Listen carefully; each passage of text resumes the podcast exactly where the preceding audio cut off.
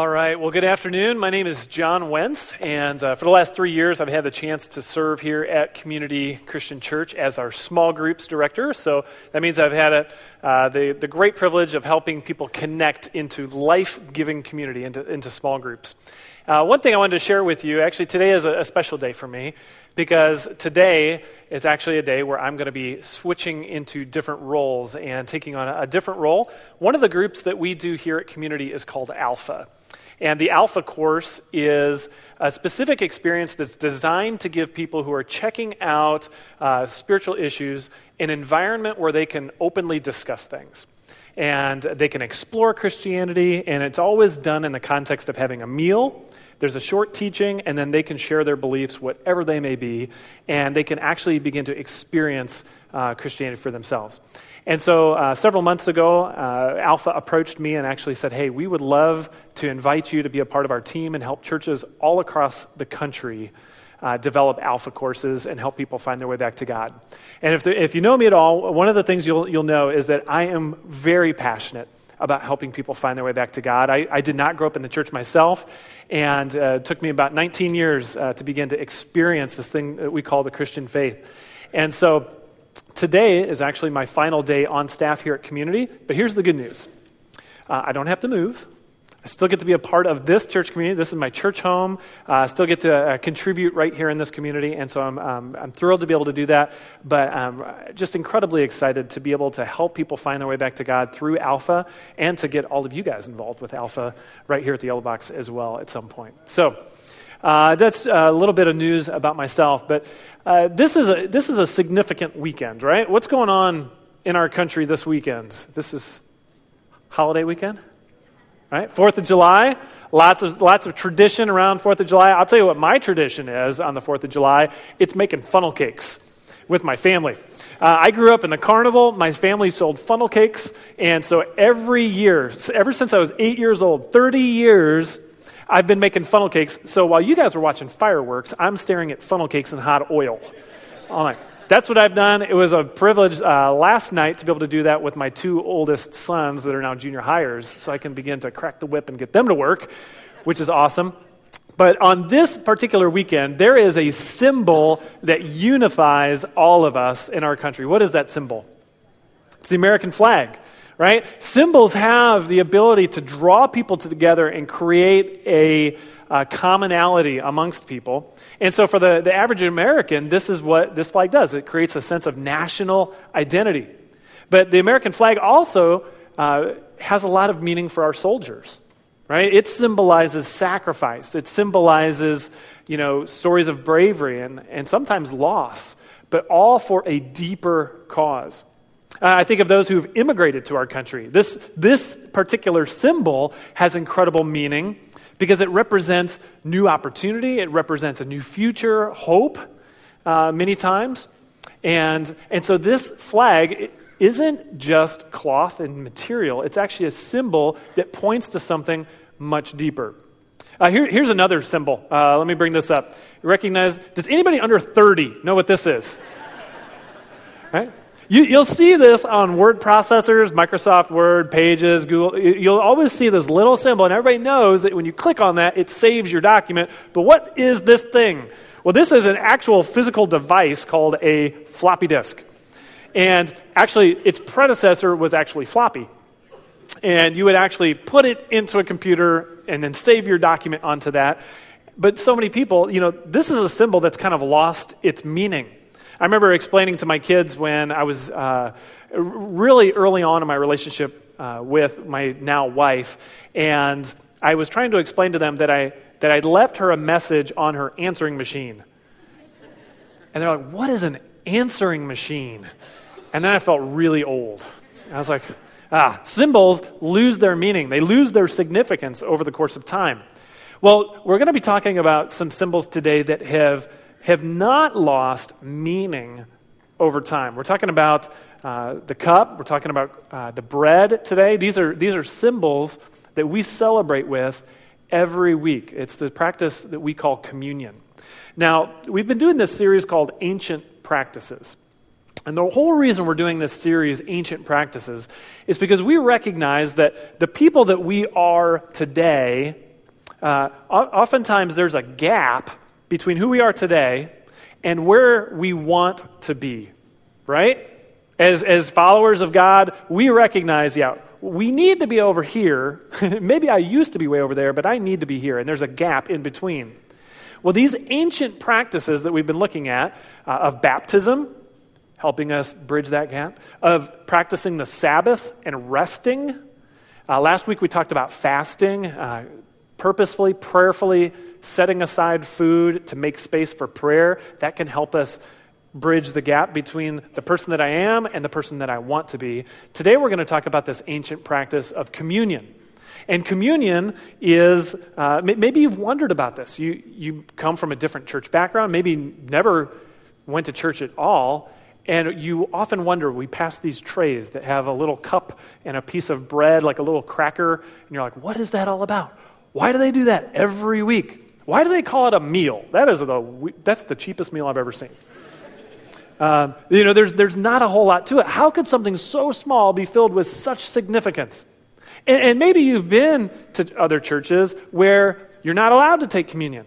What, why? What's the deal with that? Why have churches, throughout the course of 2,000 years of church history, often divided over this particular meal? I mean, this, this meal has incredible significance. And this is what I would encourage you with. Is what we're going to talk about today. If we will practice this particular uh, act of communion with the right attitude and with the right posture on a regular basis, this is one of the most powerful tools that can actually help us grow from the person that we are to the person that God wants us to be. It is that significant. And that's why Jesus did it with his followers. So, we're going to take a look uh, at some scripture today, and we're going to walk through some of the significance of this meal. Luke chapter 22 says, uh, The festival unleavened, of unleavened bread arrived when the Passover lamb was to be sacrificed. And Jesus sent Peter and John ahead and said, Go and prepare the Passover meal so that we can eat it together. So, communion, we call it communion, but really it could be called the Passover meal. Right? This, was, this was a Jewish holiday that celebrated the exodus of God's people out of slavery in Egypt. So if you have a Bible, the second book of your Bible is called Exodus. And that is the story that commemorates the Israelites when they were slaves in Egypt. They went through 10 different plagues, and finally they were let go. And this was a Jewish holiday. This was a very significant day, and it is a remembrance of how God rescued them. So let me recap this story. The Israelites find themselves as slaves in Egypt, brutally enslaved, and God sends 10 different plagues as judgment upon the Egyptians to let his people go. You've heard that phrase, right? Let my people go, right? And so this is the remembrance of that. So on the 10th plague, finally the Egyptians begin to relent and release the Israelites. That 10th plague was was really hor- horrific. This was a plague that, after 10 different plagues, the Egyptian Pharaoh still had not let the, the Israelites go. And so, this was a warning to say, if you don't let my people go, I will strike down every firstborn male in your community. Now, along with this, during this plague, God tells the Israelites, Here's what I want you to do I want to protect you from this plague. So you need to find a sacrificial lamb. You sacrifice that lamb, and then you're going to take the blood and you're going to put it over the doorpost of your house.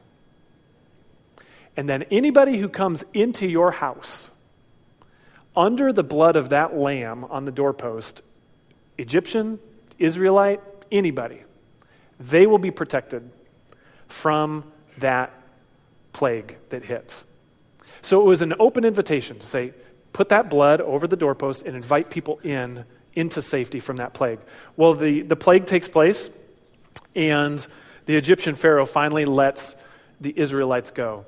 Uh, terror kind of strikes throughout the land, but anybody who was in those homes Anybody who was, in, was there was protected. So, this meal, this Passover meal, literally where death had passed over those homes, was celebrated around a meal where they would have lamb and they would, they would remember this meal. This was their freedom festival. This was their 4th of July, in essence, but in a way bigger deal. And it had been celebrated for thousands of years. So, the, the Jewish Passover meal comes in four courses and represented by four different cups. They'd have four different cups of wine. Uh, this is what Luke records. He says, Then Jesus, as he's celebrating this meal with his disciples, took a cup of wine and gave thanks to God for it. Maybe you've seen this whole this pose, right? He gives thanks to God for it. He says, I will not drink wine again until the kingdom of God has come. And so, as this Passover meal begins, Jesus takes the first cup, the cup of freedom, which would have been represented in the Passover meal, and he gives thanks. And he says, Take this and share it among yourselves. I'm not going to drink this again until the kingdom comes. And so, right now, Jesus is waiting to share this meal again with us. He's waiting for us for when the kingdom comes. So there's some interesting bridging of time that's taking place there. But in this cup, Jesus is pointing to a new future when we will all be together. And it's very beautiful. Later in the meal, uh, Jesus takes the matzah, uh, he takes the bread. Now, interestingly enough, uh, this is what it says. He, he took some bread, he gave it, he gave thanks to God for it, he broke it in pieces and gave it to his disciples.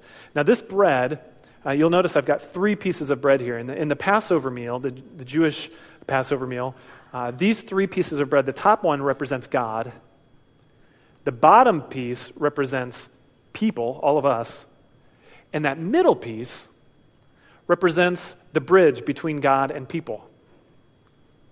Jesus takes this bread and he breaks it and he says, This is my body. I am the bridge between God and people and he breaks it. He gives thanks for it. He breaks it and he gives it to them. And he says, You do this to remember me. And then later on in the meal, Jesus uh, takes another cup. This would have been the third cup, perhaps, of, of the meal, which would have been known as the redemption cup in the Passover Seder. And he takes this cup, and this is what he says This cup is the new covenant between God and his people. An agreement that is confirmed with my blood, which is poured out as a sacrifice for you. It, so, in this, he, he's saying this is the new covenant. A covenant is a promise, it's an agreement. It really is a contract that is developed between parties. And he says this is a, this is a covenant promise contract that is sealed with the shedding of my blood. Uh, there's a theologian, Darrell Bock, he says, In this moment, this Jewish meal becomes a Christian meal. It's a memorial act in memory and proclamation of Jesus' death. This is a new start. What Jesus is saying with this meal, when he takes the bread, he says, This is my body, this is my blood. He's saying, I am the Passover lamb. This is my blood. He's, he's building that bridge from that original Passover meal to the meal that we celebrate every week. In essence, he's saying anybody who comes under my blood will be safe. They'll be saved. So, this is the significance. This is some of the significance behind this meal. If we had time to go into all the symbolism, I mean, uh, I don't have up here the actual meat, right? The lamb meat, or the, there's eggs, there's, there's herbs, there, there's, there's all kinds of things that would be celebrated at this meal. And every single thing has incredible, rich symbolism to it. I find it beautiful that God would choose a meal for us to remember our relationship by. This moment where God says, Look, I want you to remember that I love you, and I want you to do it around a meal. And, and so maybe you're thinking, well, that, that's great. That helps me understand what communion is or what the Passover meal is. But how is it going to help me grow spiritually? How is it going to help me move from the person I am today to where I need to be? Well, here, here's, and, and maybe you've often wondered when that tray goes by, what are you supposed to do? Right? While you're holding this little piece of bread and this cup, what are you supposed to do? Spiritually or mentally? What do you think about? I want to give you four things that you can do each week whenever you do communion that will begin to help you grow spiritually. The first is this go and, go and point behind you. We're going to look back. All right? The first thing we do is we look back. This whole meal points to an act in time that points specifically to Jesus. It, it reminds us uh, of what, what's written. Paul writes this in Romans uh, chapter 6, verse 6. He says, We know that our old sinful selves were crucified with Christ so that sin might lose its power in our lives. We are no longer slaves to sin. In the same way that this Jewish meal symbolized, right, freedom from slavery, this meal symbolizes our freedom from sin. We no longer belong to sin. Sin doesn't own us anymore as a slave. We get to look back and remember that when Christ died on the cross, when he shed his blood, he set up this new covenant promise that we are free from sin. That's the first thing we do is we look back. The second thing that we do is that we look within. Go ahead and point to your heart. Right? These actions will help you remember, right? We look within. Now, I, I know um, really nobody here is without sin. Even though we follow Christ, we all mess up. None of us completely follows God perfectly. We all have sin in our lives. And, and, when we look within, when we make it a regular practice to reflect on how we need God and how we fall short, this is what actually helps us begin to take those steps in growth. If we never have the practice in our life where we stop and reflect on our life, and remember our need for God, then we can miss those opportunities. But when we each week gather together and we look within, we remember that we need God. And I'll do that. Oftentimes I'll sit in these seats, and as I'm holding those elements, I, I think about the areas of my life where I need God, I need forgiveness. Uh, the other thing that it does is go and do this. And then look around. Look around this room. Communion helps us look around. Communion's not something that we do by ourselves. The word communion actually means community. It means fellowship. It's the Greek word koinonia, which means together. It, it's the word for community. This is community. When we celebrate this meal together. And, I think about, I've been a part of a couple different churches, and, maybe you have too. I think about my friends in Cincinnati where I used to live there, and I miss them. But I know every week when I celebrate this meal, I'm celebrating this meal with them. I think about my friends around the world uh, Venezuela, Guatemala, the different places that I've been where I've been able to celebrate communion with them. I know that when I celebrate this meal, I'm celebrating the same meal that they're celebrating. And it gives me a sense of, of recognition that I'm part of something much bigger, not just geographically, but even throughout time. Throughout 2,000 years, this is what, this is the family dinner table. And Jesus invites all of us to come to the table. You've been invited to the table. You, you have a seat at the family table. This is a beautiful, beautiful symbol that God has given us. We look back, we look within, we look around, but we're also looking forward. We're looking forward uh, to this time when we recognize that the way the world is right now, this is not God's dream for the world. God is working to restore his dream for the world. And, and as we look ahead, we're looking to that time when, as uh, is recorded in Revelation, this verse. What does it say? He will wipe away every tear from their eyes. Every tear. There will be no more death.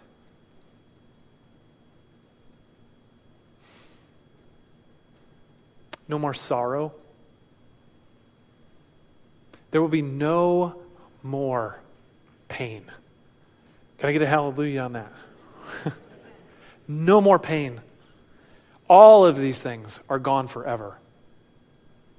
This meal, that's part of what we do is we look ahead Paul writes, Every time you eat this bread and you drink this cup, you are announcing the Lord's death until he comes again. So, this meal, this bread, this, this cup, it's a taste of the future. It's, it's where we're going.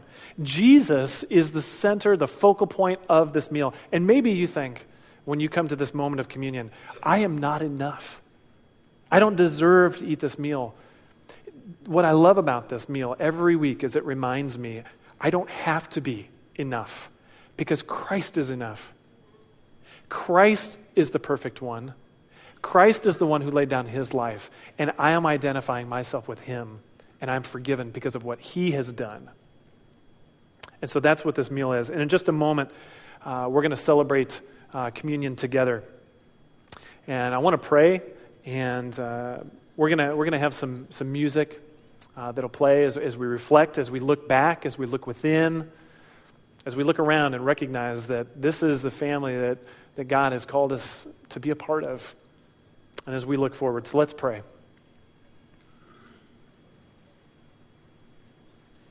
God, we want to just pause and recognize your presence here with us.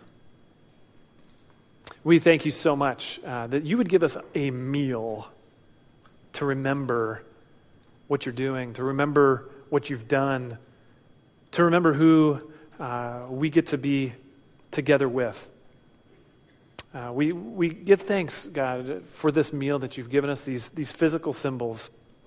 And I just pray for us as a community that we would honor you, that we would love you, that we'd remember you and place you at the center of everything we do. And God, thank you for inviting all of us to your table because we are not worthy. We love you. We pray these things in Jesus' name. Amen.